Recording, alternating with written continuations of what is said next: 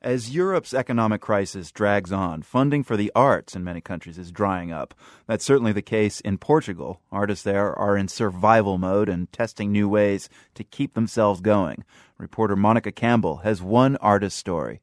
Recently in Lisbon, Luis Tinoco, a well known classical composer, was in his studio. It's filled with large composition books of minute penciled in notations symphonies inspired by poets like Walt Whitman and Portugal's Fernando Pessoa. Here's a sample.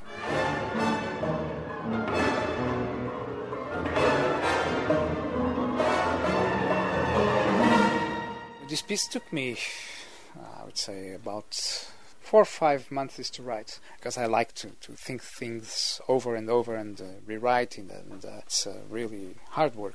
But as Tinoco prepared his first CD, Portugal's economy crashed hard. Key art supporters, including the Culture Ministry, dissolved. Major foundations and commissioners retreated. It was always a mission impossible. All the doors closing. Um, I tried private companies. I tried state funding. I was really in a big stress and waking up, waking up in the middle of the night. You know. Refusing to quit, Tinoco, like other artists here, improvised. In his case, he tested Portugal's first ever internet crowdfunding company to raise the final 3,000 euros needed to finish his orchestral work. It worked. In 30 days, Tinoco reached and surpassed his fundraising goal. But he was nervous too. While Kickstarter made crowdfunding mainstream in the US, it's still new to Portugal. That's because artists here are used to institutional funding. Panhandling directly from the public is unheard of. I was a bit fearful because when you ask the public to be involved in a process like this, if that fails, you are also failing in front of the public. Tinoco did get some pushback. Fellow composers feared that Kickstarter style funding would let the government off the hook.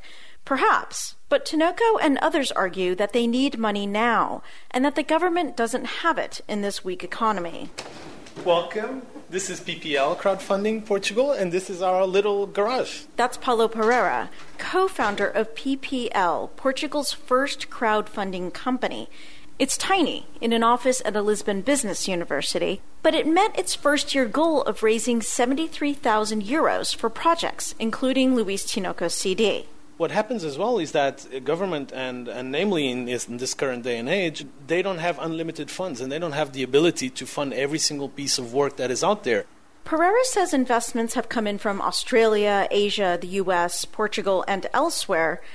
He admits that this may sound run of the mill to Americans, but the Portuguese are still pretty wary of giving online. People had some skepticism, for example, regarding online payments.